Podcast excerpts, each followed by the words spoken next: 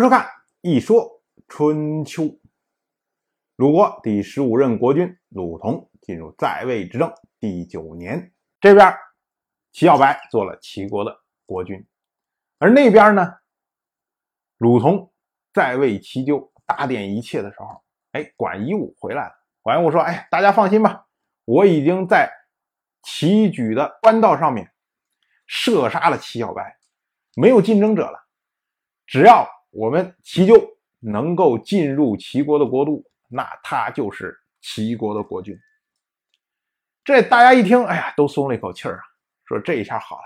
所以呢，为齐纠所有一切准备就绪之后，齐纠缓缓地向齐国进发，最终呢，比齐小白晚了六天到达齐国。可是到了齐国一看，哇，情况已经大变了。齐纠和护送他的鲁国军队在边境就被截下来了。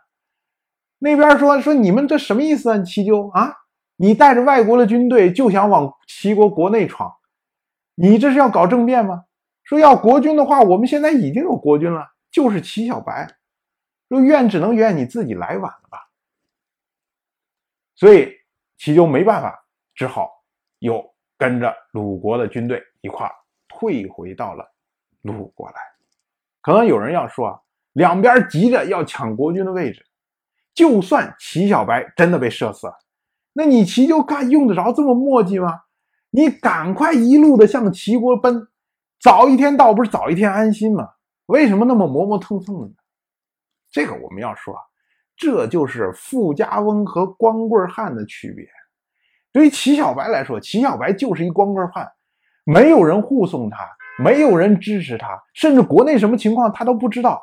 虽然有高息支持，那他也是只有到了国都之后才有效。对于齐小白来说，其他的事情全部无所谓。如果他不能先跑到齐国的国都，那他就一点继承国君位置的可能性都没有。可是对于齐纠不一样啊，齐纠是鲁同为他设立了一条光明大道啊。他是正儿八经的富家翁啊！首先，在齐国国内有一批跟鲁同做过盟誓的，盟誓要支持他的大夫。另外呢，他有鲁同派的鲁国的军队护送，所以对他来说，他只要能顺利进入齐国的国都，他就能成为齐国的国君。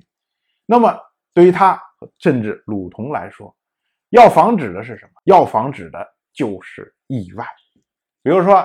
在路上跑得太急了，哎，一不小心马惊了，人摔下来摔死怎么办？对吧？比如说路上走着走着，派带的人太少了，碰见车匪路霸了怎么办？比如说齐国国内有某几个大夫不服，哎，带了十几个兵出来来作乱怎么办？他们担心的这些事情，所以光棍汉他是一意的要往前冲，冲到地方为止，而富家翁他要求万全。要求稳，就是因为求稳，所以才慢了一步。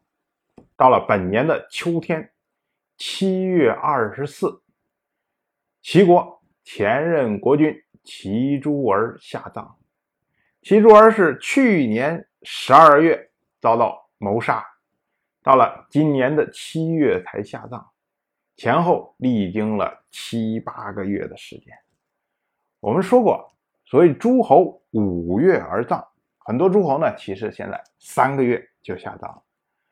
而这位齐诸儿之所以缓葬，是因为他死了之后，紧接着齐国大乱，一直等到当代的齐国国君齐小白正式继位之后，齐小白才开始着手齐诸儿的葬礼。但是这时候呢，已经是。我们要说啊，齐诸儿这个人，前面说过了，他是一个恣意认为的人，爱干什么就干什么，什么都不惧怕，什么都束缚不住他，这么样一个人。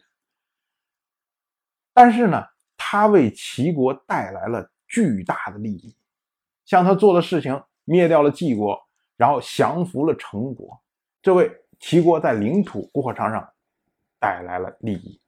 同时呢，定位虽然他。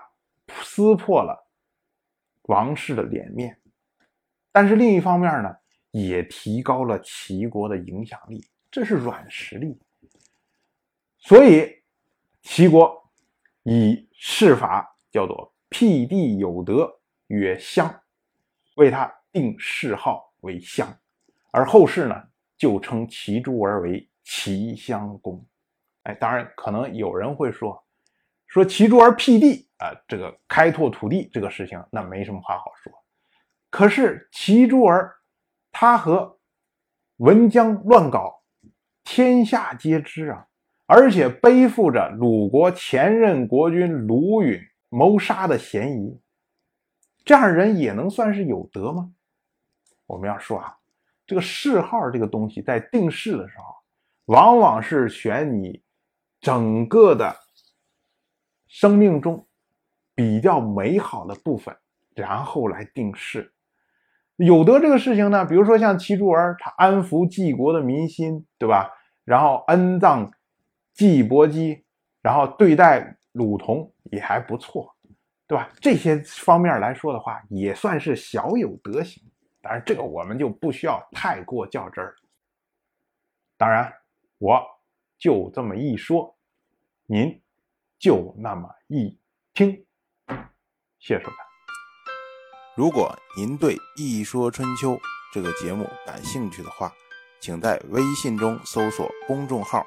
一说春秋，关注我，您不仅能得到一说春秋文字版的推送，还可以直接和我互动交流。我在那里等待您的真知灼见。